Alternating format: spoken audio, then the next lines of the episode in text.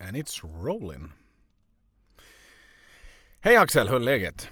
Hej Joel, hör du riktigt, riktigt fint. Jag har födelsedag imorgon, Ja. så det känns uh, kiva att spendera min sista kväll som 28-åring med att göra det viktigaste som finns, Här. förstås. Det låter ju fantastiskt och Bruce fyller år idag så här, när vi bandar in det här så det, är ju, det är ju faktiskt trevligt. Så är det. Nu har det ju blivit lite tradition att jag ska matcha dina intron, det vill säga vår theme song för det här avsnittet. Mm. Och det har jag faktiskt gjort nu. Eh, dock är det inte en liveinspelning. Aha, har du Utan- producerat musik? Ja, ja. Så är du, är du redo? jag, jag är redo.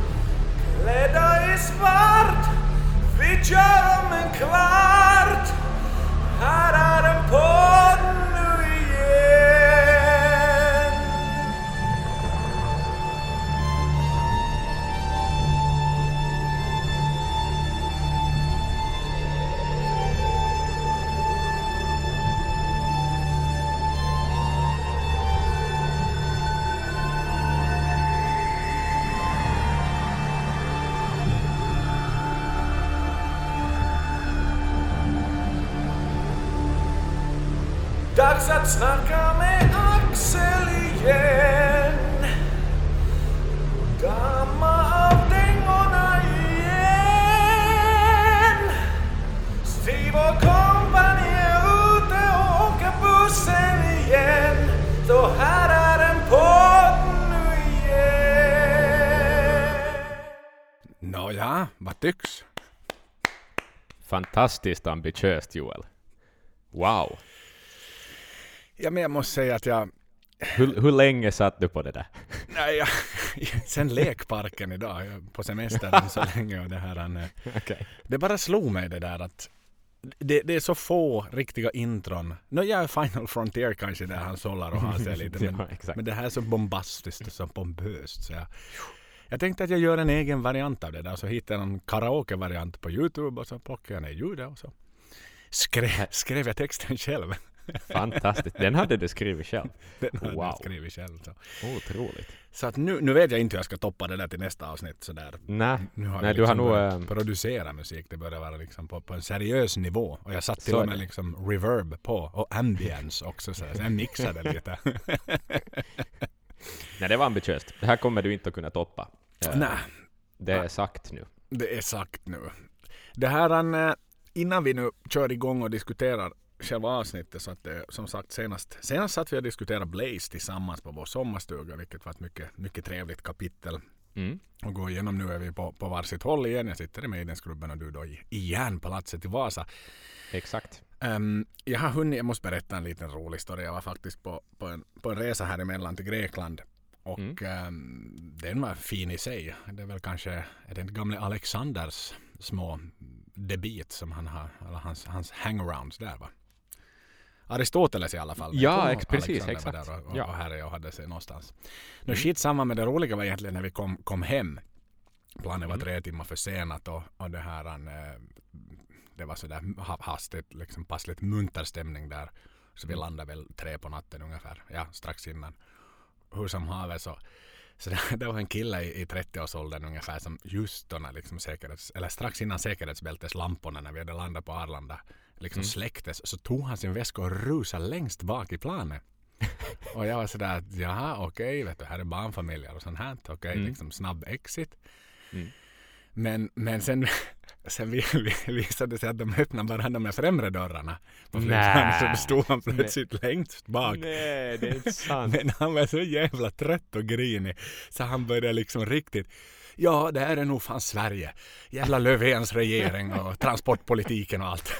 Kan man inte ens öppna dörrarna där bak? Han gjorde en Sunes Ja, pappa. så verkligen. Och jag hade riktigt liksom, jag stod och skrattade för mig själv. Han var riktigt otrevlig mot folk därför sen skulle han liksom vingla tillbaks dit fram då, men när alla andra stod så fick jag liksom säga åt honom att du, titta nu på mina barn, de liksom beter sig bet- bättre än du står här och skriker och härjar. Ah, shit. Men och, och, om han har varit på en semesterresa så svårt att tro att han skulle byta flyg i Stockholm också. Nej, nej, nej, och det var ju sista planen som gick. Det går ju inga andra planer Nej, eftersom vi landade så precis. sent. Så att han ville bara, han var bara trött och grinig med just att han liksom.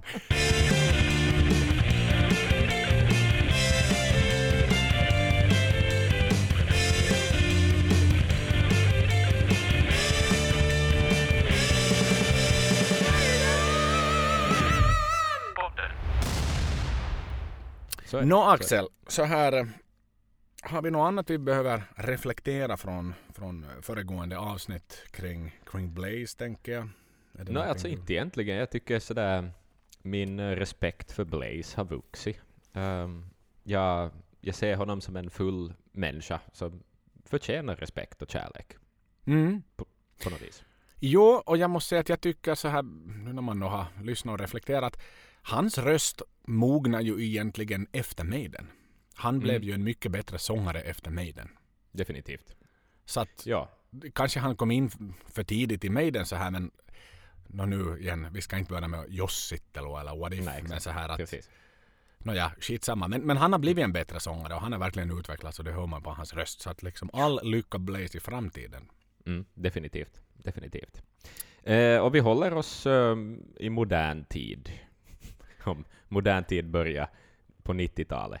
Ehm, och senare förstås. Eh, vi ska snacka lite nya skivor idag också, eller en ny skiva. Ja, tekniskt sett nya skivor för att den är så lång så att det krävde två CD-skivor för att rymmas på. Mm. Jajamän. Och så här, ifall det är någon som grinar där ute och tycker att det börjar bli lite framtungt nu med 2000-tal med tanke på att vi gjort um, Final Frontier och Flight 666 och nu Mm. då gör The Book of Souls så har det ingenting med någon eh, masterplan som är väldigt elak som jag och Axel har som gör att ni ska hata allting som är gjort pre-2005 utan eh, det bara råkar så. Och vi, vi ville göra den här skivan just nu. Vi hade, vi hade filis att göra den här skivan nu. Och det har, Definitivt. Definitivt. Och, och sen ska det ju också sägas att vi vill bli lite mer varma, varma i kläderna förrän vi tar oss an skivor som Number of the Beast eller Power Slave. Det, det måste vi ju ändå kunna vara ärliga med. Ja men det finns, det är såklart. För de Ja. Ni kanske har räknat ut det redan. Men att eh, det här är, nu vill jag betona att jag tycker det här är en sensationellt bra skiva. Ja, det kan jag bara hålla med om. Så att eh, på det viset kanske vi tar oss vatten över huvudet redan nu. Men eh, vi gör det då. Vi gör det. Uh, ska vi köra lite basic facts eller har du Mm. någon, någon invändningar på det? Nej, inte alls. Jag tycker det är där vi ska börja. Eh, har du något emot om jag tar, tar de här lite? Hör du, ta det. Ta det. Du är ännu på semester, jag är inte. Du har haft mer tid att göra research än vad jag har haft. Det stämmer, det stämmer. Mm. Nå, så här ordningsmässigt så är det ju då det, det färskaste, det nyaste albumet, vilket är nummer 16 i ordningen. Mm. Eh, den 4 september 2015 så uh, släpptes skivan. Mm. Och där ska jag faktiskt tillägga, jag jobbade på den tiden i eh, no, kringresande säljare är väl ungefär vad man kan säga, regionchef eh, för ett bilföretag. Och, jag planerade in sen ganska tidigt att okej den 4 september då ska jag köra en dagsutflykt från Stockholm till Jönköping tur och retur. Mm. Enbart för att jag skulle få lyssna på den här skivan i bilen när jag körde. Det. Lysande. Så Bra jag- planering Jag Johan. var där på två timmars möte och sen så liksom det sket jag väl i hur det gick men, men det var Mm. liksom the driving experience att få, få liksom det är så jävla speciell känsla det där när man får på riktigt vandra in i Maiden om man inte vet överhuvudtaget vad som ska komma och vad som ska Nej. hända och hur det ska låta. Och du har ingen annan möjlighet än att lyssna koncentrerat. Nej, absolut inte. Du måste ju verkligen liksom fokusera till 100 procent. Så är det. Kanske en procent på bilkörande också. Så 99. Ja, det är en ganska enkel motorväg ner till Jönköping från Stockholm. Så att det är Sant. 0,5 procent. 99,5 var det på att lyssna och koncentrera sig. Exakt. Hur som Mm. helst så det bandades in redan i september, december 2014. Men eh, Mm. jag tror att ni, de flesta av er är bekanta med, med orsaken till att man gjorde en viss delay på, på att det här han släppa skivan och det hade ju att göra med, med att Bruce hade diagnostiserats med, med cancer.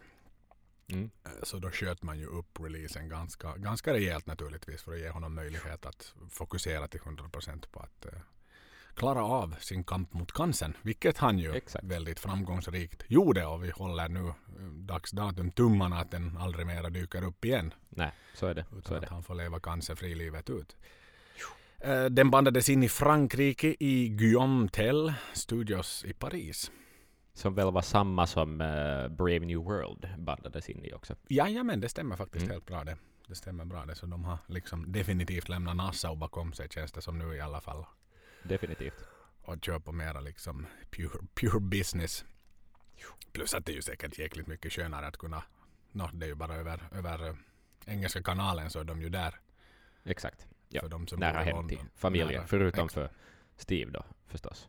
Nej exakt, han ska ju sen igen till Nassau han då. Men han Ja. kanske har någon, han kanske har en övernattningslägenhet någonstans i East Ja.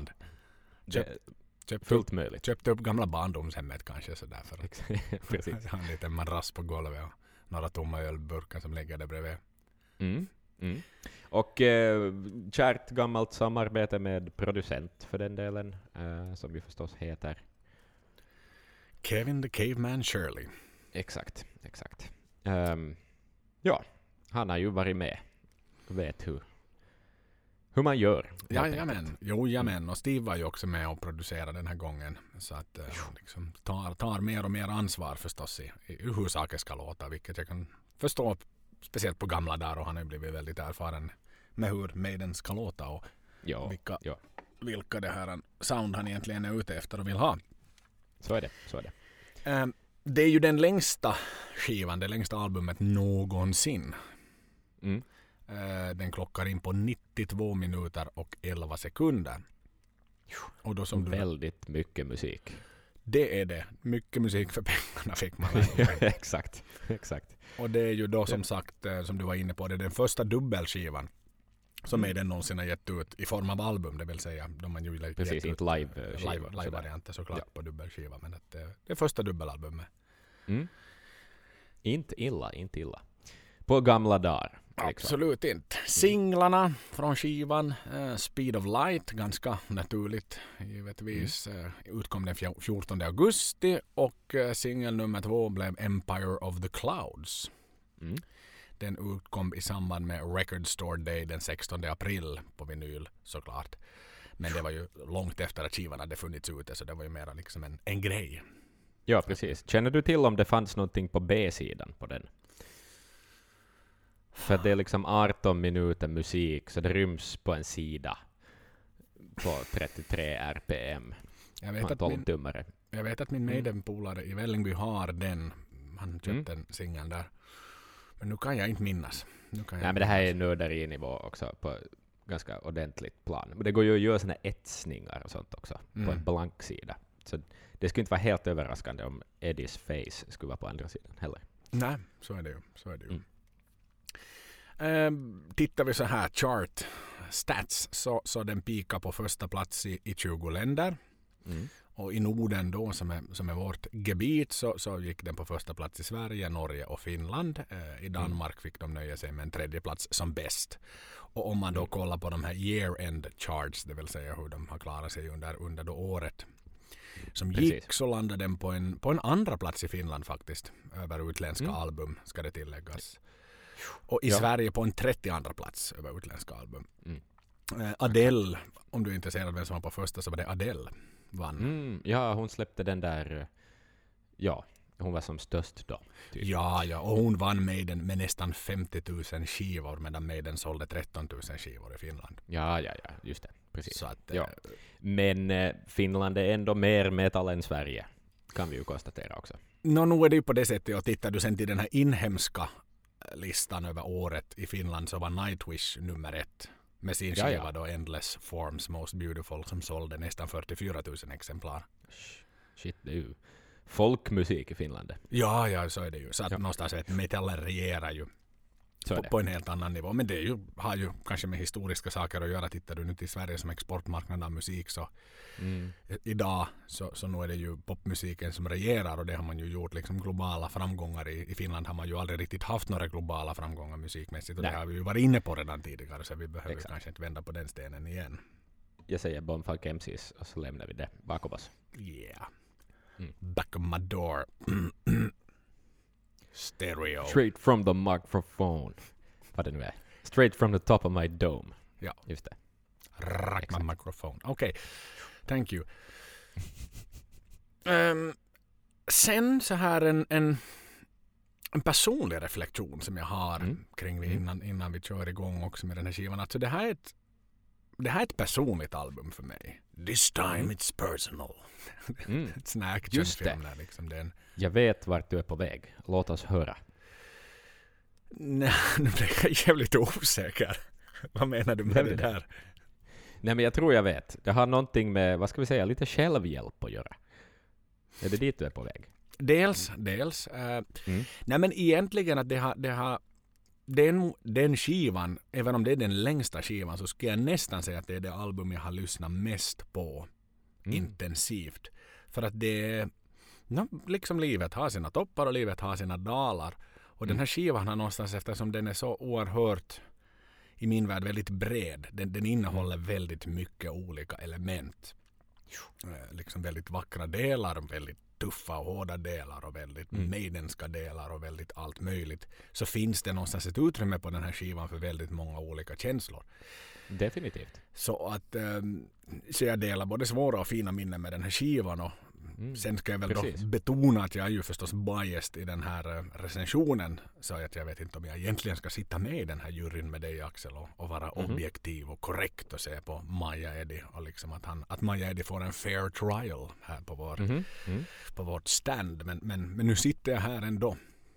Så. Alla går att köpa. Och, och, och, och nu bara för att komma in på det som du pratade om då att, att den är personlig. Den är inte personligt är det väl inte. Men, men det är en självhjälp i form av att när vi åker flygplan så eh, varenda gång vi lyfter varenda gång planet, just när de sätter trusten på och man vet att det ska starta på landningsbanan, då sätter jag Mm. alltid på Death or Glory. Mm. Det är liksom, det, utan tvekan, det jag dubbelkollar alltid på telefonen, att den finns nedladdad, jag kollar att jag har liksom bättre i hörlurarna. I, också Mm. när jag kom hem från Grekland naturligtvis, så där var den ju på.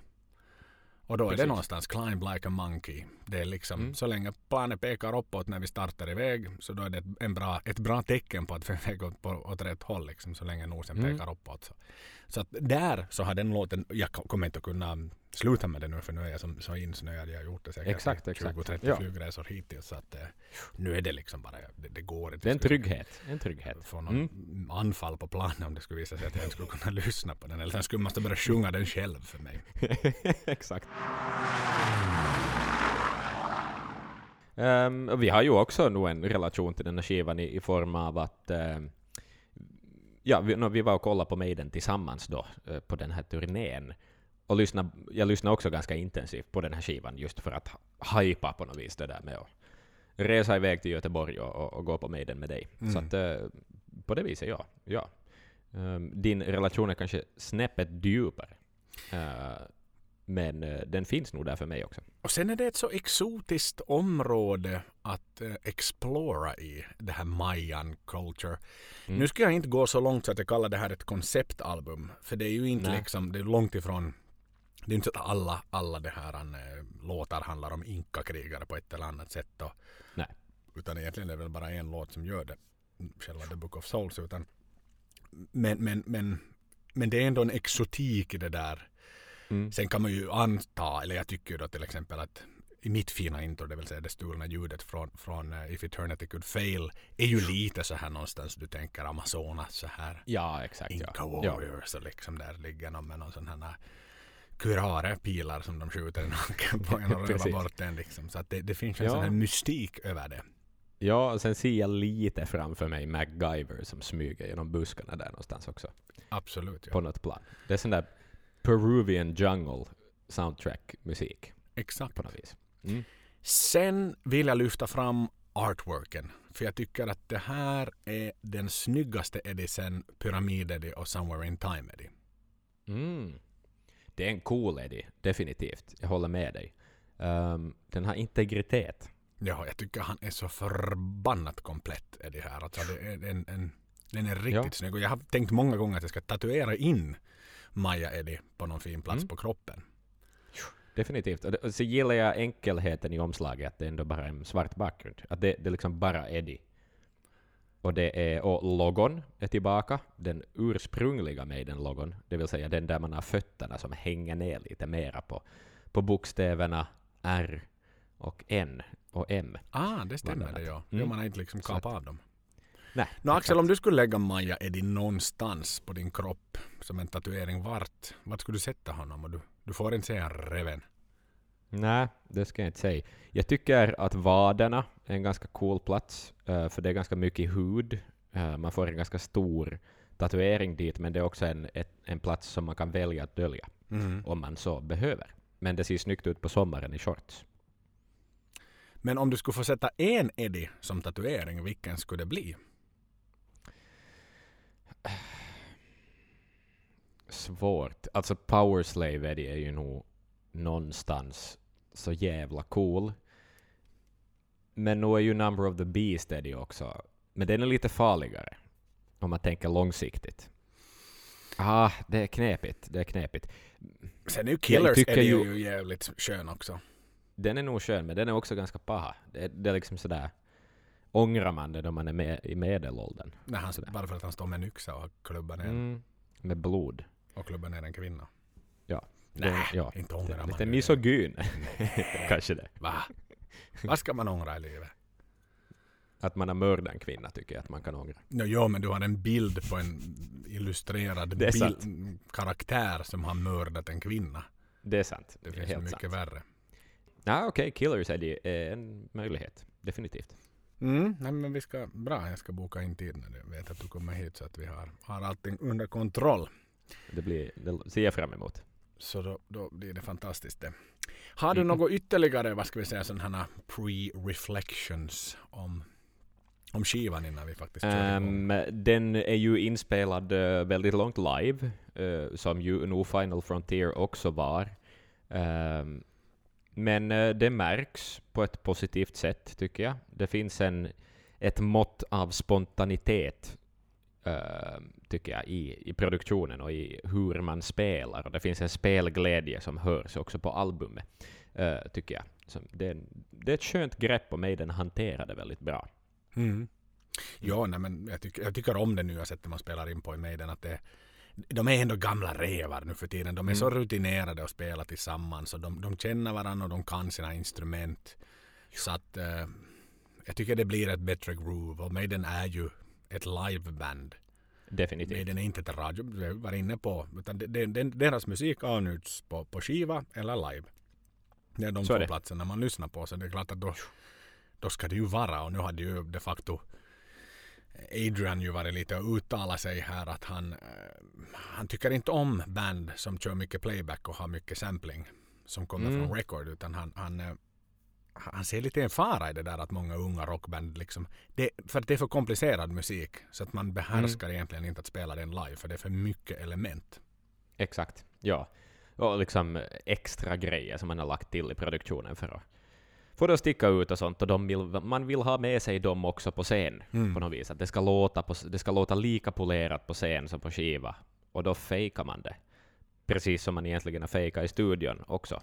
Ja, ja. lägga en massa extra. Liksom. Så att, eh, Som ja. ju kommer på när allt är inspelat och man sitter i mixen och lägger på Ja. olika pads. Och du tappar ju Så. allt mått av spontanitet om du måste följa en backing track eller liksom någon form av liksom strikt bestämt element i musiken som, som dikterar vart den far helt enkelt. Den di- backing trackarna dikterar ju formen på, på musiken Mm. på det viset. Ja, ja, oh ja Mm. i allra högsta grad för de är de, dit satta av en anledning. Så är det, men sen ska man ju inte dra alla genrer över en kam heller. Att är det då elektronisk popmusik så får de ju ha hur mycket backing tracks som helst. det stör väl inte. Nej, nej. Men, eh, jag men menar- metal och, och rock, och liksom, där, det finns en risk där, jag håller med. Jag menar allt att lyssna på vet du, dagens rockmusik. Mm. Det är ju liksom, in, inte upplever jag ju det som rockmusik. Det Nej. gör jag faktiskt inte. Nej, det är musik med gitarrer. Exakt ja, Ty- så är liksom, det ju. ja. Liksom, bra sånger och sådär men det är ju så mycket samplat på dit och Mm. som ju gör det svårt att rent liksom så här livemässigt köra det live. Men den, no, faktiskt, jag tror att, att eh, de här äh, kören i Power Slave, Mm. du vet det där som kommer där, Tell me why I have to be Exakt. a power slave. Ah, Den är ju, det är ju inte en kör som står och sjunger det utan den Nej, är ju recorded. Sådär, så att där har väl Maiden gjort det men det är en låt som av Exakt. väldigt många. Ja, det finns ju en klassisk, eh, ett klassiskt klipp av Van Halen, nu kommer vi tillbaka dit, Mhm. när de ska spela Jump och de har den där synten kommer från tape, det här är 80-tal då ännu, Mhm. så det är analogt tape. Och så har eh, maskinen varit lite kall, så den spelar upp det på fel hastighet och så blir det helt fel tonart då bandet ska komma in och det låter för jävligt. Okej, finns det någon inspelning på det? Det finns, jag tror det finns säkert på Youtube. Okej. Eh, Van Halen Jump Fail eller någonting. Aha, Eh, jag måste fan Ja. kolla upp det. Är säkert lite genant kan jag tänka mig. Så är det. Men jag bara, det, liksom, det är ju inte ett nytt fenomen med backing tracks heller. Nej, De nej, nej. också förr. Jo, jo, jo, Mm. det är klart det. Men det är ju kul när det... No, sannolikheten är ju att det skiter sig på ett annat sätt såklart. Att det Ja, går snett. definitivt, definitivt. Nå, jo, jo, visst. jo, man måste, Visst kan det ju liksom... No, saker och ting går sönder. Där finns ju det, det mycket välkända exemplet Mm. när... On a mission from Ari, B-siden på, på, är det nu Two minutes to midnight då? Eh, Mm. Det vill säga som, som blev den här tjuvupptagningen på ljuden när, när, när Steves bass rig går sönder. Så att där, det är klart att sånt kan hända vilket ju hindrar låten då nu plötsligt basen, Mm. basgången försvinner mitt i låten. jo, jo, jo. Så, så. Så, så är det. Fails kan ju hända även live. Nåja, nu Ja. har vi snurrat med hjulen för länge här kring vad som är live och vad som är producerat. Då. Definitivt. Hade du Eh. något mer? För jag, liksom, jag, jag högg fast. Nej, jag, jag, jag, alltså jag är taggad. Nu går vi in på låtarna tycker jag. Vad är första låten på plattan Axel? If Eternity Should Fail. Ehm, vad ska jag säga? Eh, en, en alldeles fantastisk albumöppningslåt. Alltså, den är nog där tillsammans med, med Wicker Man, tillsammans med... Alltså, den, den hamnar någonstans i en topp tre för mig nästan, öppningslåtar av Maiden för en skiva. Du, jag kunde inte ha sagt det bättre själv. Jag tycker att den är så jäkla strålande. Och, och Mm. Jag tänker liksom lista upp alla alla Mm. första öppningslåtar från varenda jävla skiva nu bara för att liksom betona hur bra den här låten är. Exakt, exakt. Så att om vi börjar med, med självdebuterande Iron Maiden, det var Prowler. På Killers Mm. var det Age of March, no, det pre-intro och sen Wrathchild. Number of the Beast, Invaders. Peace of Mind, Eagles Dare förstås. Um, Mm. På Power Slave, Aces High. Uh, Somewhere in Time, Kåt i tiden. Sjunde sonen, Månbarnet, No Prayer, Mm. Tail Gunner. Fear of the Dark, Be Quick. X-Factor, Mm. Sign. Future Real var då på Elevens. Uh, Brave New World, Wicker Man förstås. Dance of Death, Wildest Dreams. Matter of Life and, uh, jo, Matter of Life and Death var det Different Worlds. Och på Final Frontier, Satellite, bla bla bla. Exakt. Slash Final Frontier som vi är väl bekanta med. Så att den här platsar ju väldigt, väldigt högt upp på en, jag säger Ja. också en topp trea. Det kanske, no, Aces High är ju så jäkla bra öppningslåt. Ja, ja. Eh, Men den här är liksom, det här är, inte, det här är inte en sån där kick-ass, snabb, förväntad Maiden-öppnare, utan den är seriös och den är tung och den är stor och den är kraftig och den är liksom Alltså ja, allt från låtens tema, det finns någonting där. Den är liksom, låtens episkhet kompenseras för på ett bra sätt i, i liksom tema och text på något sätt. Att det är liksom stora teman och de sätter toner till det på ett så jäkla bra sätt. Ja, jag minns när jag läste titeln också på, på, på skivan, så där, If Eternity Should Fail. Alltså hur stort är inte bara den frågan? Mm. Ja, exakt. nu ställer precis. vi oss den ja. frågan. Om evigheten skulle fallera, Axel. Mm. Mm. Det, är liksom, alltså det, det går inte att greppa för människans Nej. hjärna. Nej, exakt. exakt. Det, det är ju en så jäkla genial frågeställning. Det är det. det, är det. Ja. Och, och, och som du introt är helt fantastiskt Mm. suveränt. Det är mycket bättre än mitt. och, och, Så ödmjuk är du ändå. ja. även om jag hade tagit halva, halva grejen av Bruce där. Och, och, Precis. Sen ska det ju tilläggas det är Bruce själv som man, vi brukar vanligen gå igenom det då. Men, men det är Bruce som har Mm. skrivit låten, låten själv och den är 8.28 i längd så den är ganska lång. Mm. Men det är ju då det där pre-intro sen är det ju ett outro som är ganska långt. Det är Som också, också- effektivt. Är det kanske en fem minuters låt? Ja, sådär? men det där outro är ju också så förbannat snyggt alltså. Ja, det är så alltså det är så häftigt. med de akustiska gitarrerna och de slide-rören och, och, och, och Mm. sättet han har mixat Bruce röst på med den här då den här, här del- delay, pre-delay ja, pre-delay med ett distortat ljud är ju så Mm. jäkla... Jag spelade upp den för barnen och Mm. jag satt och lyssnade i bilen när vi körde någonstans och, eftersom vi, vi har lyssnat inför avsnittet och, och, och min äldre dotter frågade sådär Pappa, vem är det som sjunger det här? När det kom det där My Mm. only songs Mm. I gave them breath. Uh, så, yngre dottern i baksätet sa det är Eddie pappa, det är Eddie som pratar. Det Nej, vad bra. det är så jäkla skönt liksom mixat det där. Det låter riktigt. Jag frågar, Ja, det "Nå, är men det. låter det, låter det snäll då? Nej, fick jag till svar. nej, men inte, nej, inte låter Eddie snäll. Nej, Det, det är mörka saker det här faktiskt. nej men det, det är en alltså, topplåt och att det då är Bruce Dickinson som står som ensam författare och ensam liksom, Yes. producent i den här Ja. låten så gör ju att den blir... Och, ja, och, och efter hela den här liksom cancerkapitlet och liksom skivan kommer, man har fått nyheten om att han är på bättringsvägen och att, att och, och han levererar, alltså versen och, och vilken attityd han gör det med.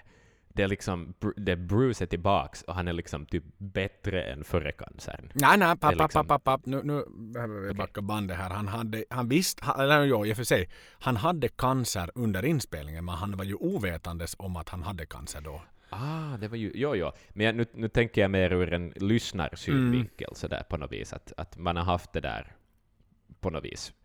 Man har vetat om att han har haft cancer, men sen får man höra musiken och är sådär... Okej, det, det höll på något vis. Så är det ju, så är det ju. För att han, Mm. alltså, no, han har bandat in albumet med cancern. Sen okej, märkte han att han var lite krank och, och någonting var Mm. konstigt. No, då upptäckte man cancern, då satte man allt på hold. Lät honom kurera sig, släppte albumet. Sköt också lite upp på turnén och Mm. körde igång sen allting. Men att såklart han sjöng ju den med cancer. Och, och men, men som du sa, att ur lyssnarnas vilken jävla comeback. För det hade de ju inte släppt. Den informationen fanns ju kanske inte riktigt där. Mm. Sådär out in public på det sättet. Exakt. Eh, Så, att, eh, så det håller jag med att det, det är en jävla fin comeback det där av Bruce. Att, Mm. att han kommer, kommer att göra en sån här, en sån här öppningslåt. Ja, ja. Ja, det, det, det är Nej, starkt finns- och det är stort och den är jättehäftig text i den också. Ja, Liksom- ja, det är en bra text. Den, är, det är liksom, den blir inte nollo någonstans, utan den liksom håller sin seriositet och, och liksom den där... Då man nu ändå har valt ett så stort ämne att göra en låt om, så måste det ändå hålla en trovärdighet i text också. Ja, men och, och det gör den, och det gör den. opening line det där When the world was virgin before the coming of men. Liksom bara en sån där liksom långt innan wow. i tiden. Det, Det är coolt, det är bara fan coolt. Det är Det är en skitcoolt. Fan, Ja. en sensationellt bra låt på den här skivan. Och en, överlag i hela deras katalog så är det här Ja. en riktigt jävla bra låt. Och, och, och Så är det. Live så jag också. tycker den... sp- Jo, det också funkar otroligt bra live. Det är liksom det där hopptempo, Mm. då hela Rock in Rio står och hoppar. Liksom.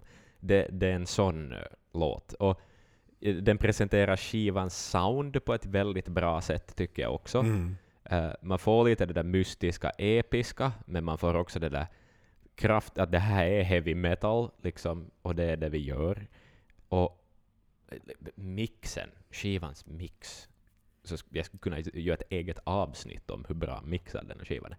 Men, men liksom, det är en, det är en punch och det är allt är stort. Det är som att vanligtvis då man mixar en skiva så måste man välja ett element som man får göra stort, för att allt kan inte vara stort. Mm. Men på den här skivan, på något vis, så är allt stort. Gitarrerna låter stora, feta.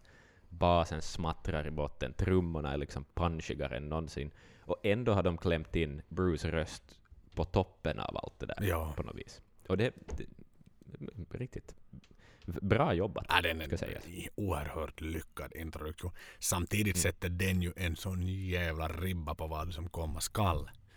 Jo, det också. Att det är liksom, Faktiskt, okej ja. nu gör vi Man, en, man tänker ju ingenting annat än vad, vad ska det bli, liksom, kommer det mer på den här nivån, eller vad, vad är gjort? Ja, det är ju nästan man så blir här, jätte- så- väldigt nyfiken. om man nu så här gå, skulle ta hela hissen, hissen tillbaks till 80-talet, så det här skulle Mm. kunna vara en sån här episk sista låt.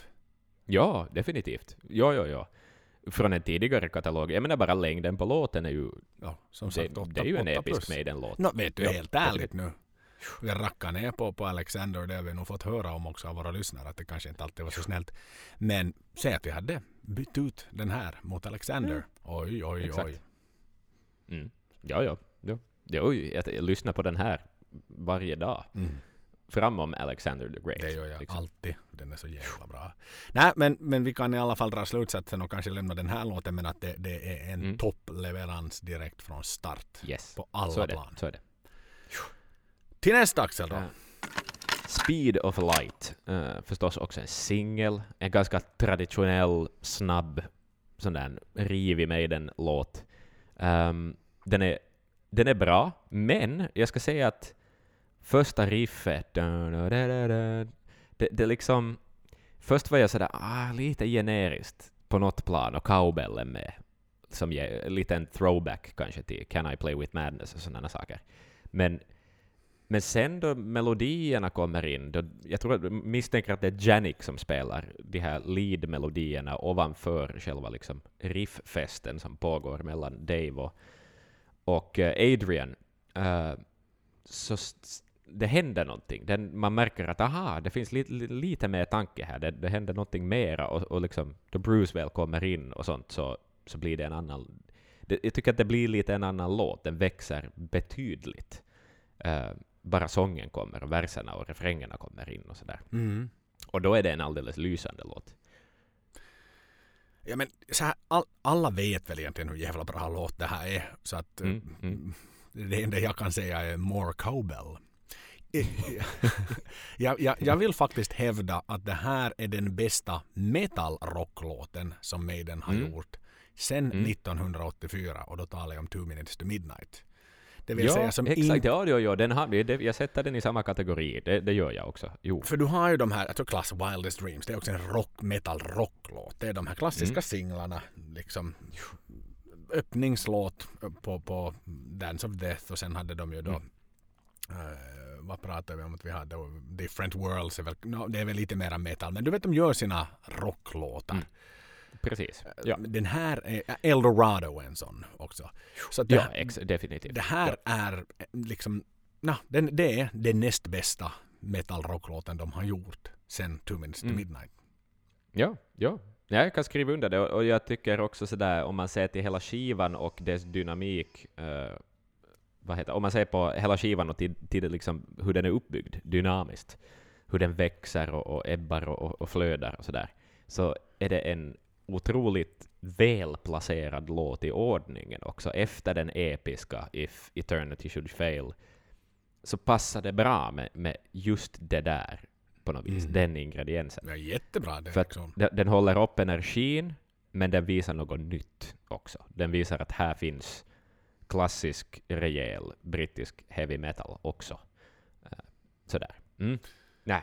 Ja, Eh, definitivt. Nej, den, den, är, den är bra. Jag tycker intro, är det bara jag? Nu har ingen av våra lyssnare vet vad det här är för band men eh, du vet det är riktigt Jag vet. Ja.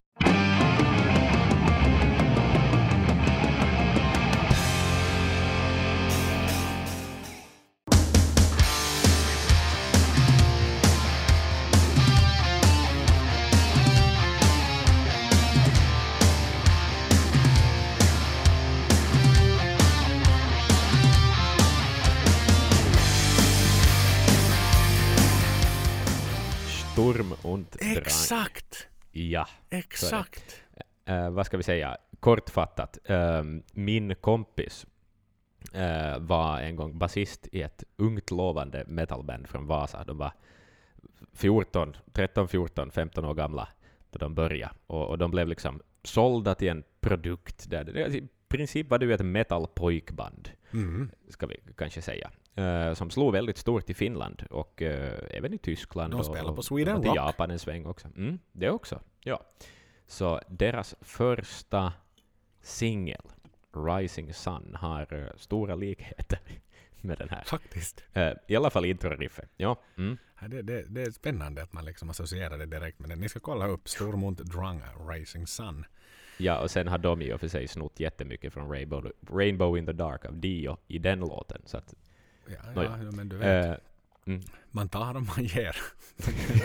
det är det livet handlar om. Jag har svårt att tro att Maiden har snott det här av Sturm och Drang dock. Nej, nej, jag tror inte att det, deras, de kom riktigt in på den radan. Det var lite som med, med mitt gamla band och Stratovarius. Att det, var liksom, det, det, det fanns lite, lite utrymme mellan flygplanen så att säga i luftrummet.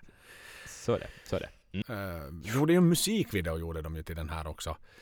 Mm. Eh, en animerad sådan. Eh, Mm, för att just det, det stämmer. Bruce sa i tiden att han liksom så länge vi inte behöver synas på kamera så blir det nog bra. de har väl insett att de, de blir lite äldre och kanske inte liksom Så orkar stå och Ja. spela i musikvideon. Så det är ju en, en, en helt animerad medie som åker runt och har sig. Men, men en, en första låt, en, en, en, helt okej musikvideo. Sen, Ja. sen, vem har skrivit den? Jo, Adrian och Dickinson. Mm. Klockar in på 5.01. Så har Exakt. vi den, den formalien undan också. Precis. Um, ska vi hoppa vidare helt kallt? Det tycker jag vi kan göra. Ja. Vi har två fullpoängare hittills. Ska vi se hur länge vi håller upp det. Ehm, nästa låt, The Great Unknown.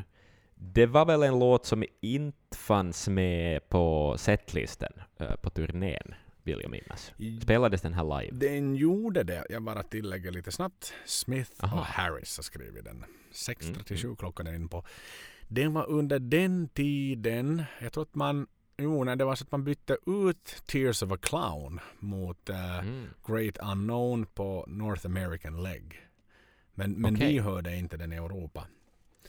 Nej, precis. Eller hur det nu var sen när de kom tillbaks till Europa. För att den finns inte med på den här eh, live chapter-varianten. Eller den, den Great Unknown finns med på live chapter-varianten men Tears of a Clown finns inte med på live chapter-varianten. Exakt, man, exakt. Men vi fick höra Tears of a Cloud. Det fick vi, men vi fick inte höra Ja. Great Unknown.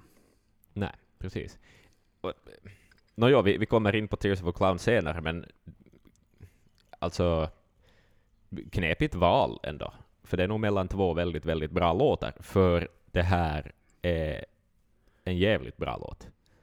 Um, den, det här återigen, okej, jag jämför väldigt många moderna Maiden-skivor alltid med Brave New World, men det här är lite en sån låt. Det här är en, en låt som skulle ha platsat på på Bra- Brave New World, skulle jag säga, på något vis. Mm. Den, den andas eh, det på något plan, tycker jag. Ja, men det, den är, alltså, atmosfären i början Mm. och det där liksom när det basen börjar och When the world det, det, Snygg melodi Jätteelegant melodi. Och jag älskar verkligen liksom Adrian och Steve, de, de har ju nog någonting. Det, det är någon speciell liksom, kemi när de två skriver. Det, sådär, nästan att, att det är den bästa duon av låtskrivare i Maiden, just Adrian och Steve. Mm. Ja, De är så, ja, de är som... De vet hur man skriver en låt. ja, Bara. de är så tunga tillsammans liksom. Så det, det, nej men det är en sensationellt bra låt och jättebra text återigen liksom. Och det handlar väl kanske om vad jag nu har liksom tolkat det som att om Gud skulle cease to exist och så här att vad, vad, vad händer, Mm. vad är det stora liksom eh, Precis. som ingen kan relatera till i så fall. Så, så Ja. det- Det- Och återigen också ett stort tema. Liksom det är en, det är en sån här låttitel där man ser den ponera att det här är före skivan har släppts, så jag blir nyfiken på den där titeln. Mm. Um, på något plan. Men den är också sådär, den är ju episk lite på samma sätt som If Eternity Should Fail. Den har en tyngd och ett allvar. Och de här vackra, på något vis, brittiska folkmelodierna som Maiden lyckas vrida ur sig gång på gång, som är liksom minnesvärda bara, um, i, med enkla medel. Mm. Ja, och också igen det här outro här då när den liksom går tillbaka till intro där då When the world has fallen and we stand alone. Det är mm. liksom också det där bara den, den, den strofen. And we yes. stand alone. Ja. Det är också som, det, det, man blir så eftertänksam. Ja, exakt. Och det är ju lite sådär, det är ju ett sätt att avsluta en... Det är lite som man avslutar Fear of the Dark också. Mm. Man går tillbaka till början, sådär. På ett, knyter ihop säcken på ett fint och, och liksom bra och självklart sätt. Mm. Mm. Ja, men det, det, det, alltså det, det är en oerhört bra låt och som sagt på den här skivan hittills, det, det är ju som bara great deliveries hela vägen ja, fram tills ja. hit. Så att det, det är bara att lyfta på hatten och buga och det ska jag väl ändå tillägga att, att Bruce pratade om det i sin bok det här med att det här albumet när de gjorde det, de, de, de var alla överens om att det är så oerhört viktigt att det här albumet lyckas. Mm. För vi pratade tidigare om att de kanske kände en osäkerhet från Final Frontier och, och, och nu när då Bruce mm. verkligen pratar om att det, det, är jätteviktigt att vi lyckas med den här skivan. Det är därför det blev en dubbelskiva. De var så här, okej, okay, men skitsamma om alla låtar är jävligt långa. Så länge de är bra, mm. så länge de... Vi behöver inte liksom klippa av en massa låtar för att hålla det till någon viss tid här, utan fuck it liksom. Vi, de, de låtarna vi väljer, de får, om de är långa så är de långa. Då köper vi en till jävla CD-skiva och printar upp dem på. Så enkelt Precis. är det. Så att eh, just den här vikten de kände och de var alla väldigt överens om det här att nu, nu är det liksom bara konstnärsskapande som står i fokus här. Det är liksom mm. screw mm. everything else. Och, och, och mm. verkligen liksom de första tre låtarna, det syns verkligen i det att det det är en mer mature audience skulle jag säga de spelar för. Ja, definitivt. Och det, det sa väl, uh, jag läste no, någon artikel från inför att skivan släpptes, att, uh, att den uh, är ju skriven i studion också, ganska långt. Mm. En skiva som är skriven i studion, att det är inte så mycket förberett på förhand. Alla har hämtat sitt i bordet och så har man valt från det. Men jag tror det var Janik som hade sagt det i någon intervju, att alla hade ungefär en timme musik var som de hade liksom hittat på längs vägen och, och liksom plinka ihop och riff och, och, och, melodier och material. Och så har man liksom valt från det. Och jag menar, visst säger du att alla hade en timme musik var, så skulle det vara en fruktansvärt lång skiva, men att de har nog ändå um, de har nog valt att behålla ganska mycket av det. Um, och det måste ju bara varit bra, alltså helt enkelt. Um, ja. Definitivt, ja, det skulle vara kul att liksom ha varit med, med det här, alltså någon assistent till, mm. till, till Shirley där liksom och lyssna på hur de resonerar och hur de plockar in och kanske lånar in någonting från någon, någons låt till en låt som någon annan har skrivit. Precis. Och här, och det är ett jävligt ja. coolt mellanspel och det är ett jättevackert element. Vi plockar in det, är den här låten och har oss. Ja. Ja, så att, absolut. Ja, men som sagt, så här, jag har inte jättemycket mer att säga om The Great Unknown förutom att det är en, en, en väldigt hög klass på låten. Ja, definitivt. Och jag är väldigt nöjd så är det. Den. Vilket leder oss, ja. Axel, in på vadå? The Red and the Black. Um, vad kan vi säga om den? Den klockar in på redan stora 13.34. En, en väldigt lång låt det också. Och vem har skrivit den? Den har skrivits av... Uh... Steve Harris, helt själv. Yes. Det är hans egna låt. Första, första individuella bidrag på den här skivan. Mm. Bruce hade ett och nu är det Steve. Steves tur att soloskriva. Så är det. Uh, jag tycker att det är, som jag har skrivit så här i anteckningarna, det är The Clansman of our century. Mm. Det, det, är en personlig favorit på den här skivan.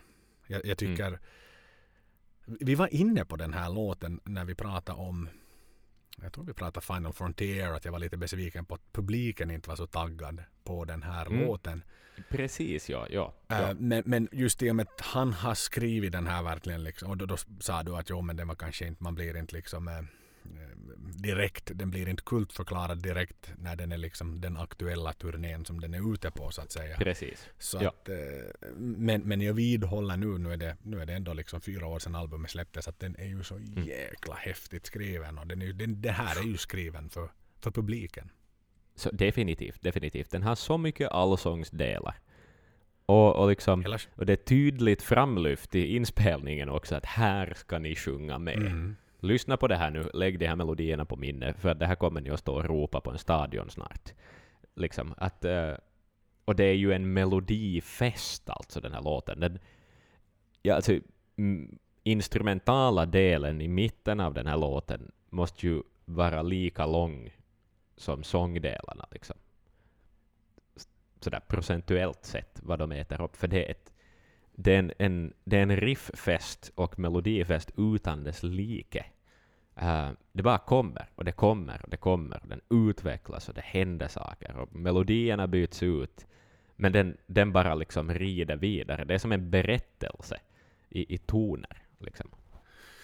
Nej men så är det ju. Den är ju, alltså tittar du så här textmässigt och den är ju ganska komplicerad att sjunga. Att den är liksom väldigt snabb sådär Mm. för Bruce och, och, och, och det hade han ju kommenterat tror jag det var Classic Rock Magazine som, som han hade då kommenterat. Han har ju skrivit mycket så liknande i, i, i tidigare och, och Mm. Bruce liksom freakar ut sådär att vad fan att liksom inte kan du skriva sådär hur fan ska jag liksom hinna med att sjunga det där som du vill.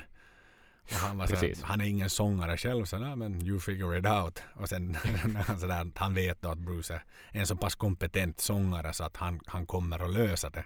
Men att det blir en Mm. viss sån här konflikt där i studion. Att, men hur fan kan du komma hit med ett sånt här jävla me, liksom mastodont mästerverk och sen ska du liksom förvänta dig att jag ska fylla den här versen med hela den där jävla textklossen du har där på papper. Mm, Att, mm. Ska jag liksom bara rappa eller vad fan ska jag hitta på liksom? Precis. det, det blir en sån här. Eh, Men, men som sagt, han, han, han rider ut stormen på ett, på ett mycket eminent sätt, Bruce där. Och, och det är ju ingenting vi, vi, vi märker som lyssnare att okej, där hinner inte Bruce riktigt med. Utan, Nej, nej, nej. Nej, det här är rutinerat och proffsigt levererat. Och eh, Det- alltså, nej, den är så stor. Jag ligger- sitter och skummar igenom den här lite i lurarna. Ehm, nej, men det var, det var ju en låt man såg fram emot att få höra live, och vi fick för, höra den live. Och eh, den fungerar ändå redan då, fast den var färsk, så funkar den ju bra. Men jag hoppas att de någon gång kommer tillbaka till den här på någon sättlist. Man vet ju förstås inte riktigt hur många turnéer de är ut på mera, men liksom om jag skulle få skicka en vädjan till Maiden så skulle det nog vara att spela den här en gång ännu på en turné. Jo, nej men om vi, om vi liksom lite, nu spekulerar vi inte utan nu planerar vi. Vi är ändå liksom Mm. någorlunda vettiga människor. Så okej, nu, Mm. nu, nu kör de, rappar upp Legacy of the Beast i USA och, och lite Sydamerika. Sen är det liksom i paket i, Mm. här i höst. Då, då är de färdiga med det. Precis. Eh, sen ryktas det ju nu om att okej, de håller på och bandar in en ny skiva i Paris för att Kevin Shirley hade Mm. varit och instagrammat någonting där. Eh, så Mm. att det kan ju vara att den är redan in the making och att de Mm. under den här pausen, det vill säga mellan Europa, Legacy of the Beast och North America som ändå var en väldigt, no, nästan 8-9 månaders paus har varit och satt någonting in the can. Så då blir nästa turné de gör blir en album tour. Mm. Så då kommer den inte att vara med. Utan då promotar de sitt nya album och då brukar de oftast fylla ut med, med liksom gamla klassiker. Eventuellt plockar Yes. de in någon lång. Men Ja. max en. Mm. Och sen då orkar de ännu Axel fara på en sån här eh, goodies tour innan de slutar. Mm. Blir det då deras farewell tour? Det känns ju som att de kan ju inte köra en album tour som en farewell tour heller. Nej, nej, det ska de inte göra. Det måste vara ett, ett publikfriande koncept som är den sista turné, turnén. Alltså Men när du säger det så skrämmer det mig för att Legacy of the Beast är ju ett publikfriande koncept till fanserna. Det är ju någonstans fansens Ja. number one tour. Så tänk Mm. om det skulle vara så hemskt att det kommer en announcement att, att nu får det vara. Sista skiva, sista turné. Nej, Vi nej att det här. Legacy of the Beast är sista turnén. Att det är De sista... skorna på hyllan innan jul. Ah, att de inte gör en kiss och annonserar att det här är det sista vi någonsin gör och sen fortsätter. Men det gör de inte. Nej. För då skulle det Men det- för sent. I och för sig spekulerar vi så skulle det vara ett väldigt, väldigt hedersamt sätt att avsluta. Att de inte har sagt någonting innan. Nej. Ja, det är som, men, men vad brutalt alltså. Jag blir nästan... Mm. Jag blir nästan kall, Ja, jag blir kall i, i kroppen av att tänka på det. Här när jag sitter och tänker på Ja, att, ja. oj då. Nej, men det gör de inte. Nej, för de har ju samtidigt uttalat nu när de har varit, haft sina intervjuer med amerikanska, amerikanska pressen så har de ju sagt att okej fine att vi är jättegärna med och vi, vi, vi kommer att spela tills vi inte helt enkelt orkar spela något mera. Och, Mm. och Nico då som är den äldsta i bandet han är ju väldigt vital och jag följer hans fru på Ja. Instagram och hon lägger jättemycket klipp med honom och han är ju liksom hur, hur pigg och glad som helst. Så att Mm, nu har han, mm. nu fan men nu har det nu fart. Det ska nu vara något akut i så fall som ska hända. Men, men Ja, nu har de väl lite bättre läkare. Golfolycka. Exakt ja, nu har de väl lite Ja. liksom bättre kvalitetens läkarvård får man ju hoppas. Ja, det tror jag Våra har kära, våra Maidenitan också, Maideni, Maidenitar också. Så att, eh, låt oss nu hoppas att åtminstone ett album och ytterligare en, och, no, inte en sista, men att det ska komma en sån här best of nice kind of Yes. tour, summer tour eller whatever. Som Mm. kommer att komma. Så att vi får det höra. För att återigen för att knyta tillbaks varför vi pratar om det här var ju det att det, det är då vi vill höra Red and the Black igen. Så är det. Ja, Men då vill vi ju också höra ehm, Where the Wild Wind Blows. Mm. Den fortsätter leverera den här skivan alltså. Jo, Uh, ja den här... Vi har fyra fullpotta här nu på raken. No, verkligen, verkligen. Liksom, det är inget, inget fjäsk heller av oss nu här. Något sånt här, att vi, och jag ber återigen om ursäkt nu så här 86ans Somewhere in Time då kanske inte fick de mest spektakulära recensionerna. Eh, Och nu då plötsligt senaste albumet från 2015 så hittills så står Ja, det liksom ja, i ja. en stående ovationer så alla tänker att "Nå, det här är de här fucking liksom millennial posers här som står och Ja, liksom Ja. uh, allt är så bra som är modernt och nytt men, men, men, men nej så är det inte utan det kan ju också vara så att Maiden har blivit bättre på det de gör. För att de har gjort det längre. Liksom. Jag skulle säga det, ja. Och det ska vi, eh, det ska vi ge creds åt dem för. Absolut, i allra högsta grad. I Mm. allra högsta grad. Nej, Ja. Men jag tycker att det är i- fantastiska leveranser hittills. Top notch. Ja, definitivt. Definitivt. Vilket då leder oss in Äh. på, på följande låt Axel. Ja, When the River Runs Deep. Um, också en sån här rock metal hit grej. Um, skulle nog, jag skulle våga hävda att den jag skulle ha kunnat välja den som singel från den här skivan, om jag skulle ha skrivit all den här musiken själv. Um, den är... Att där jag sa att Speed of Light hade en, ett visst mått, det var kanske det enda negativa jag sa om den låten, att, att det kändes lite generisk i sitt det här intro-riffet.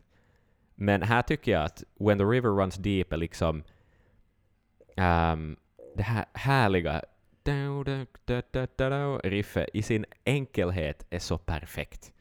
Det är liksom inte ett det är inte återanvända idéer av saker som redan har gjorts, utan det här är liksom ändå ett, ett friskt och, och levande riff. Um, som är, jag, jag menar, skulle jag skriva det här riffet så skulle jag vara så stolt. Jag skulle, jag skulle tro att jag sitter på guld. Liksom. Mm. Ja, Smith och Harris, Steve och, Steve och Adrian skriver den. Den är 552 för er som antecknar längden och inte orkar gå in på Wikipedia. Opening line återigen här i texten. If you would sell your soul as cheaply as I did. Alltså återigen, det är så jäkla liksom satans mäktig opening tufft. Ja, det line. är så alltså, coolt. Japp. det- Det är så här käftsmäll. Ja, liksom. här försöker man inte Ja. liksom förpacka någonting in i något jävla vet du, fint paketpapper utan här är det liksom pang på rödbetan, rejält på, spare no fucking expenses. Och, och det var en lå- jag vill, vill, vill liksom framhäva att det här var en låt som var ganska anonym fram till att jag började liksom researcha inför det här avsnittet. För den spelades Ja, inte ja. live och det var Nej. det här är en av tre låtar. Det kommer att komma fram vilka de två andra låtarna är. Ni kanske kan räkna ut det på egen hand ni som, som känner bra till den här skivan. Men, men äh, jävlar i helvete vad den här giftig låten här är. Och, och Mm, varför mm. spelades den inte? Ju så jävla mega bra den här Ja, låten. eller hur, eller hur? Men det måste ju ha varit det att de har valt mellan Speed of Light och When the River Runs Deep. Ja, Uh, alltså på något vis. Och det blev nu Speed of Light. men den är ju som- bra. Den är ju en jättebra andra låt. Ja. Men den här ja, är ju också en jättebra andra låt att spela live. Han skulle bra kunna sätta det. Ja, precis. Eller hur? Den har sån jävla energi. Och liksom, Men det, det, men, jag minns, jag, jag bara log då jag lyssnade på den här skivan igen, då liksom, med några års paus Mm. efter att ha hört på den senast. Och liksom, jag var så här, vad var det här för låt? Var det här en sån där som inte var riktigt bra? Var det här en sån där första filler-tracken på skivan? Men, men nej, det var det inte. Absolut inte. ja. Alltså det här, på sätt och vis är det här ju en... Det är ju en... Um, vart är det jag vill komma? Det är en Back in the Village av Book of Souls. Liksom. Ja, ja men exakt. Och det, det är en Mm. sån smitsk känsla över den här låten. Ja, Man, man märker ja, att han har haft nog liksom mycket att säga till om i den här låten. Och Mm. som sagt, sången är, är jättetrevlig. Alltså, melodierna Ja. Bruce sjunger på mellanspelet. Det där. Alltså det, det, det är så lekfullt och det är så tufft och glatt. Det det. Och, och jag kan garantera det att liksom när de var färdiga med den här låten i studion då gick alla ut med ett stort leende. För det är en Mm. sån här Ja. skitrolig låt att ha spelat in och den, den är snabb och den, den är bara som Nico också får liksom jobba på ett, på ett roligt sätt. Och liksom, det är sån här, Exakt. det, det ja. finns, som, som gammal trummis själv så det finns roliga komp att spela på trummor. Sen finns det såna här, Yes, och det här är ett det här sånt. är ett riktigt sån här, vet du, det, det, det svänger och det är kul. Det är liksom ganska lätt att spela. Du, du har möjlighet att lägga in lite sån här roliga filler. Det är inte ett sån här jätte... Ja, de där ride-klocka-grejerna. liksom, det, det är som ett sånt här Ja. förbannat och du vet när basgången och allt bara maler på. Det är då som det är roligast att spela trummor som trummis. När du vet att du Ja, har hela exakt. bandet bakom dig och alla liksom jobbar åt samma håll. Du ska inte försöka lägga in så jättekomplicerade udda takter och grejer utan det är, som, det är bara rätt och vet rakt fram satan. Straight on, let's do it. Gamla, Exakt. så här gammal shitty rock. Ja, Måste precis. säga. Alltså ja, den har, den har en sån där... Alltså ja, den, den har en sån där positiv vibe som är just sådär... Nej, ja, det, det är sällan Maiden gör jätteglada låtar. Och, och, och, vi, och Men- det vill jag ännu lyfta fram här. Det, det, alltså det, hittills, vi har hyllat allt, men det här, här kommer solorna verkligen fram. Alltså det är riktigt liksom, vet du, snabba, sliskiga liksom. Du vet när man spelar med öppen mun och, och håller ögonen på greppbrädan liksom för att det är som Exakt. man, man tungan ut Steve nästan. Vai-face. Ja, alltså det är som, för att Ja, det är svårt precis. men det är roligt och det bara liksom, man bara gör det för att det, det går av bara farten fast. Man, Exakt, ing- exakt. Här finns ingen tid för långsamma liksom, utdragna toner som ska ligga och klinga länge utan här är det liksom bara nu jävlar rockar vi på. Ja, jätterolig låt. Det är den liksom in- rolig är väl Ja, det är den roligaste den låten på skivan. Alltså på- ja. liksom glättiga, Ja. gladaste låten på skivan. Ja, alltså den här skulle jag lugnt kunna ha liksom på en typ en spring, vet du, joggningsspellista eller, eller en förfestlista. Liksom. Man ska ut och dricka öl med vänner Definitivt. och liksom ha lite feelis för sig själv på vägen. Så det här är en sån låt. Men det är så kul att Mm. det är liksom då som sagt för den har då gått förbi mig sen dess tre, tre fyra år sedan så här att jag har precis. lite skippat den här när jag har lyssnat på den för att ja men det var den här mhm, ja, ja, den satt sig aldrig. Och man behövde inte tagga Nej. för den eftersom den inte spelades live. Men, men fan när man liksom har suttit ner och lyssnat och gett den tid. Helvete vad den är bra. Så också till er som nu sitter och kanske skakar på huvudet åt de här unga pojkarna som inte vet vad de pratar och sett på den här and I fucking prove you different. Så är det bara. Exakt. Ja. Nej. Okej. Ehm, vi, har, vi har fem, alltså fem väldigt, väldigt bra låtar. Jag vet inte vad jag ska här. säga. Det liksom, det, det är som när man sitter i, i Nyhetsmorgon Mm. och du har den här jävla trist challenge och jag har liksom skrapat fram miljonvinsten på, på de två Mm. första luckorna och jag, jag bara vet att den finns där den där sista miljonen.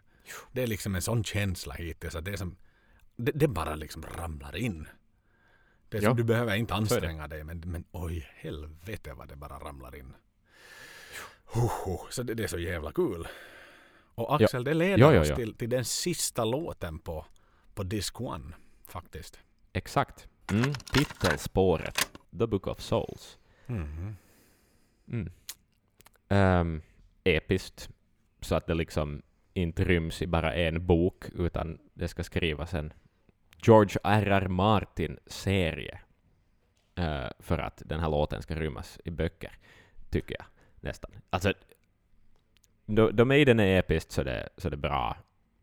Men eh, det här hör nog liksom...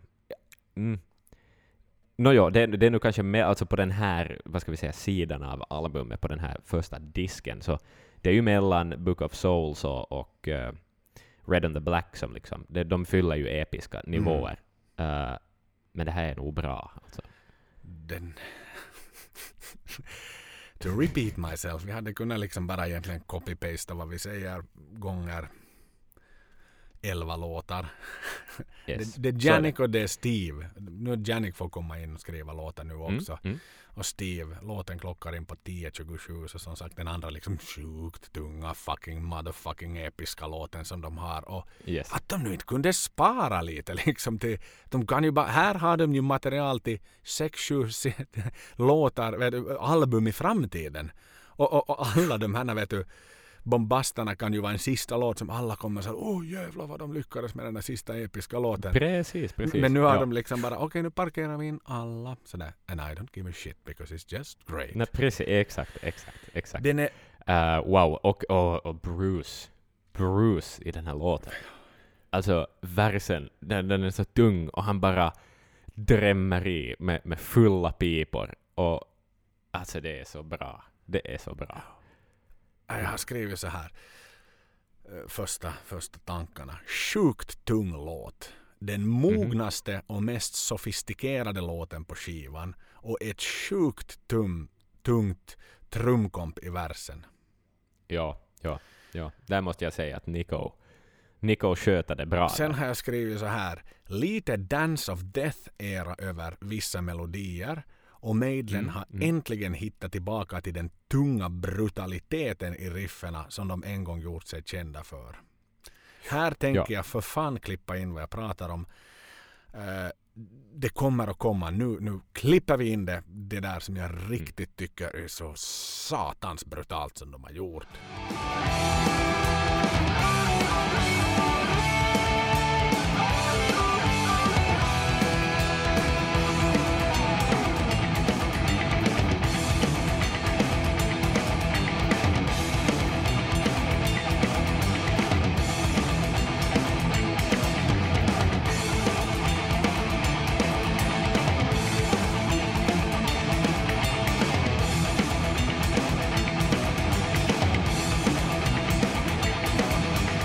Tycker att Janik här har gottgjort för, för alla mindre smickrande låtar han, han har skrivit någonsin under sin tid. Mm.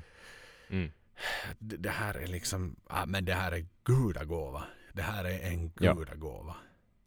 Ja, ja det, det är nog bra. Och det där liksom, det finns stråkar med också och, och sånt här. Och de, de fyller samma plats i, i, i ljudvärlden som, som de gjorde på till exempel Brave New World.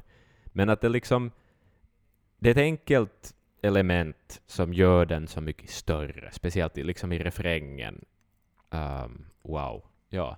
Och så melodisk, och så en, liksom, refrängen lämnar verkligen utrymme för melodin att skina. Att det är inte det är inte så mycket extra riffgrejer som sker i gitarren, utan det är raka ackord som bara liksom sätter melodin på plats och, och Bruce får liksom totalt bara dominera på ett och liksom Steve, Steve börjar göra det där på 2000-talet mera, men att spela liksom power chords på basen också. Och, och det blir så, så stort, det låter så stort med tre gitarrer och ännu en bas med power chords. Ja. Och liksom, ja, men det, det är ja. inget överflödigt i den här låten. Utan nej, den är liksom i, i, sin råhet och sin liksom enkelhet och sin brutalitet. För det här är liksom ingen lättsam låt. Den är så jävla brutal och tung. Det, det här är tyngsta låten på skivan.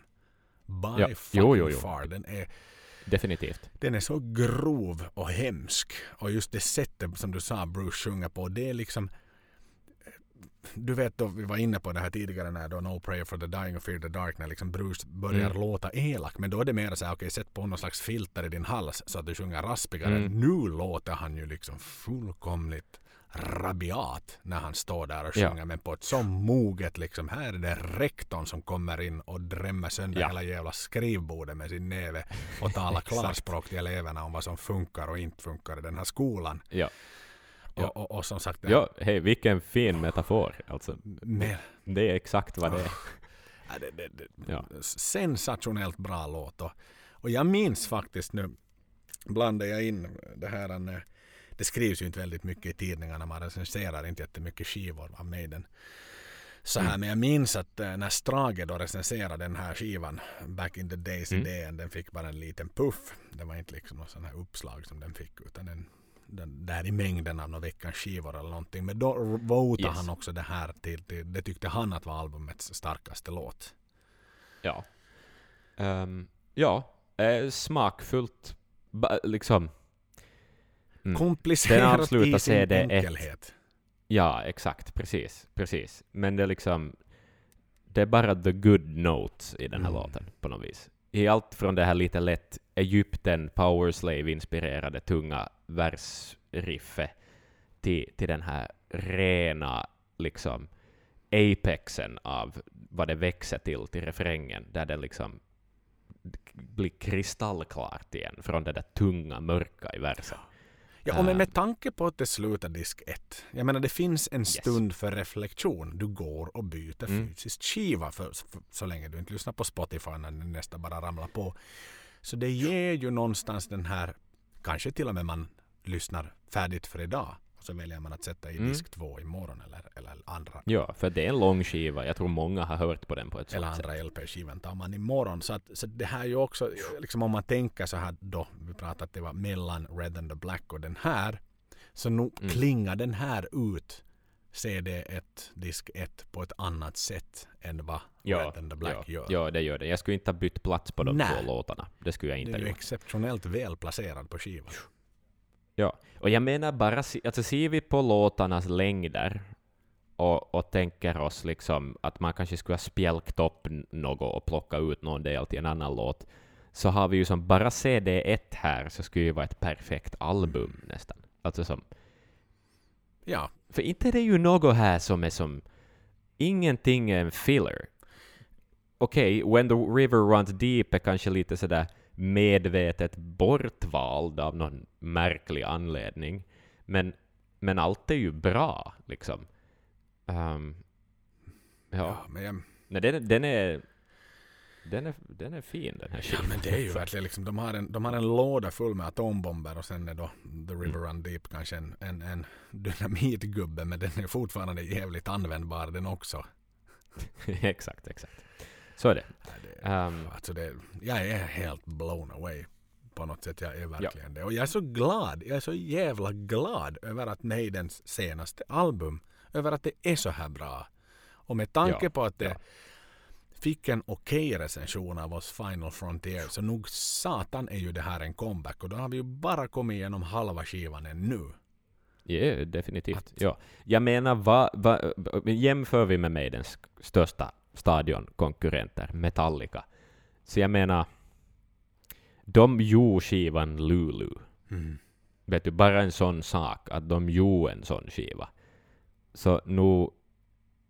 Okej, de släpptes inte på något vis samtidigt eller någonting, men jag menar det här är ju bara som Maiden befäster bara sin plats som ett band som ännu är aktuellt. På något vis. Ja, liksom. och som inspirerar och influerar yngre och yngre Yes. band och yngre generationer. Liksom. Det är inte så ja men de gör sin grej de där gamlingarna och de har fortfarande Nej, kvar sina nej. liksom, seniora fans. Låt oss nu komma och göra det på vårt sätt. Utan fortfarande, Mm. vilken influens och vilka nyskapare de är inom sitt segment. Det, det, så, Ja. det, är, det är få band för Det finns en anledning att det bara är Maiden inom, inom liksom den här pure metal om vi tar bort amerikanska som Mm. står där kvar på tronen. Det är de som står ensamma på tronen. Judas Priest harvar Ja. på. De gör sitt men inte de är ju någonstans i närheten av samma liksom massivitet. Det, det, det finns Nej. en anledning till att Maiden är Maiden och de, de har förstått, de har insett det att vi är, vi är dinosaurier. Låt Mm. oss nu ta med fan värna om det här också. Ja, ja. Så är det. Nej, det, är Ehm. liksom så jag är helt utmattad bara för att det är, som så, det, det är så massivt att ta in det här. Ja, eh, det är det. det. Det är så massivt så att, eh, så att vi fortsätter att snacka den här skivan i ett separat avsnitt, tror jag. Vi gör det. Det gör vi. vi, tar, vi tar nya tag helt enkelt. Ja. Vi tar nya tag nästa gång med, med disk 2. Så är det. Ehm, ja. Um. Mm. Alltså, nej men vi, inte, vi hade ju ingenting negativt att säga hittills. Um, Du tyckte nog kanske lite någonting med Lite cowbell. gnäll om ett riff. Ja, det var, det var- det var den grejen. Och det är ju inte, inte säger jag att det är dåligt. På något Det är vis. kul att han Det- får skruva på den någon gång igen. Ja, nej men precis blir det är ju det. Visst är det så. Så att, hörni, som sagt, vi behöver inte göra någon stor radioramsa över det här, men det, det, det är ju bra hittills. Och, och med det så fortsätter vi. Tack och hej.